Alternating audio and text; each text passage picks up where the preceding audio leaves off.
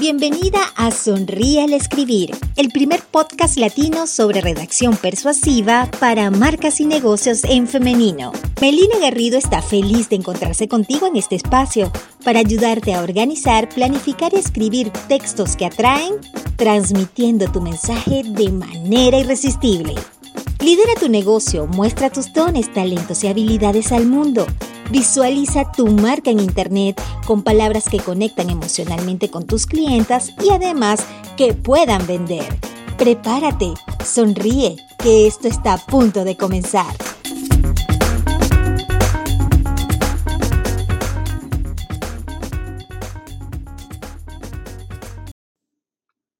Caer bien es la llave que puede abrirte muchas puertas. Es el primer paso para establecer amistades, relaciones de pareja y hasta un puesto de trabajo. Todos conocemos gente que resulta muy simpática sin apenas hacer esfuerzo y que es percibida así por los demás de manera constante a lo largo de tu vida. A ver, ¿no te has topado con alguna persona que tú la miras, apenas tienes un que otro trato y te vas diciendo, caramba, pero qué simpática esta persona? No es un don con el que tú naces, a pesar de que pareciera que fuese así. Hay que desarrollarlo. ¿Por qué? Porque a nadie le gusta tratar con una persona antipática, agria o con una expresión de desagrado, ¿no? La distancia entre tu cliente y tú se hará más larga si esta persona no encuentra en ti una simpatía sincera, una educación, a ver, al menos una sonrisa. Sí, una sonrisa se traduce en me gusta, me caes bien. Las personas buscamos aprobación y este es el primer paso para derribar barreras. Preferimos comprarle a aquellas personas con las que nos sentimos identificados por su forma de hablar, las que nos transmiten confianza y nos hacen sentir escuchadas.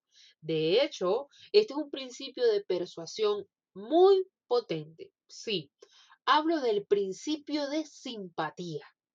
Es posible transmitir simpatía en tus correos, en tus publicaciones, en tu manera de escribir, usando redacción persuasiva. Pero, pero por supuesto que sí. De hecho, son matices que hacen a tu potencial cliente se le dibuje una sonrisa cuando lee un texto tuyo, cuando recibe un correo. A ver, simplemente al leer algo de ti, preguntándote cómo le va, ya es sinónimo de ser simpático. Por loco que parezca, no todo el mundo es simpático. ¿Cómo hacerlo usando redacción persuasiva? ¿Cómo transmitir simpatía usando esto? Bueno, papel y lápiz, que este capítulo llegó para quedarse y echando fuego simpático. ¿Ok? Estrategia número uno. Es mejor siempre por su nombre. Para toda persona, su nombre es sinónimo de dulzura, ¿ok? O em, algo importante en cualquier idioma. Nuestro nombre forma parte de nuestra identidad como personas y, por supuesto, cómo nos mostramos al mundo. Esto inmediatamente a mí me recordó la famosa escena de la película El diablo viste a la moda, en donde las dos asistentes de Miranda, una de las protagonistas, eh, en un evento público, ellas disimulaban, estaban detrás de Miranda, de la, de, la, de la jefa, y le daban bien calladitos los nombres de los invitados para que precisamente ella los saludara tal cual, por su nombre. Entonces, iban ellas calladitas, disimulaban y decían, no sé, Carolina. Y ella cuando llegaba la persona decía, hola Carolina, ¿cómo estás? Mira, ¿no? esto me, me recordó esta famosa escena. En tu correo, en tus mensajes, por supuesto, inicia llamando a la persona por su nombre. Estrategia número dos. Escucha. Sé un buen oyente. Ningún cliente se siente más atraído por una profesional que con aquella que lo escucha de manera atenta y absorta en sus palabras. Nada de distracciones, nada de interrupciones. Si estás trabajando con él, por favor, no tomes el teléfono allí mientras hablas con tu cliente, mientras te está viendo en un webinar, en una clase, en una asesoría, en fin, ¿no? Si tu cliente siente que le tienes un máximo de respeto y que lo más importante para él es, es tu cliente, obviamente las puertas se abrirán al doble. Recuerda, en el momento en que tu cliente perciba que hay algo más importante que él, se va a sentir rechazado y doblegado por un segundo plano. ¿Por qué? Porque nadie quiere ser segundo plato de nadie. ¿Ok? Bien, bien importante. Y por supuesto, la estrategia número tres es que haz precisamente que tu cliente se sienta importante. Cuando hablas con un cliente, a ver, piensa, hazte la pregunta, ¿qué hay en mi cliente que yo pueda admirar honestamente? Todas las personas tenemos algo por las cuales ser admiradas. Bueno, busca aquello que lo haga admirable y sácalo a la luz sin miedo, sin tapujos.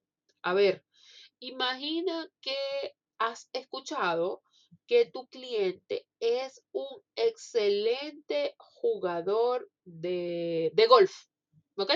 Bueno, escríbelo sin miedo. A ver, Antonio, he escuchado que eres un excelente jugador de golf. Esta persona, mira, te aseguro que va a caer rendida a tus pies. El ser humano está deseoso de sentirse importante, sin que esta búsqueda de aceptación o importancia no, eh, no, no hubiese el ser humano llegado a donde está. Detrás de los grandes descubrimientos hay personas que quieren sentirse importantes y reconocidas por ello. Entonces mi recomendación final es desarrolla, por supuesto, tu capacidad no solamente de simpatía, sino de empatía, de ponerte un poco en el lugar de cada cliente. Nada hace crecer más una marca que crear lazos emocionales desde la simpatía, desde la honestidad, desde la comunicación de esencia con sus clientes. Estos se crean desde la simpatía. Nos vemos en un próximo capítulo. Sonríe al escribir.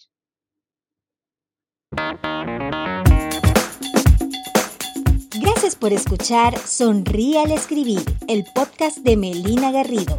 Te invitamos a seguir sus contenidos en las redes sociales, arroba soy Melina Garrido, y puedes suscribirte a su comunidad desde su sitio web, melinagarrido.com. Hasta un próximo Sonríe al escribir.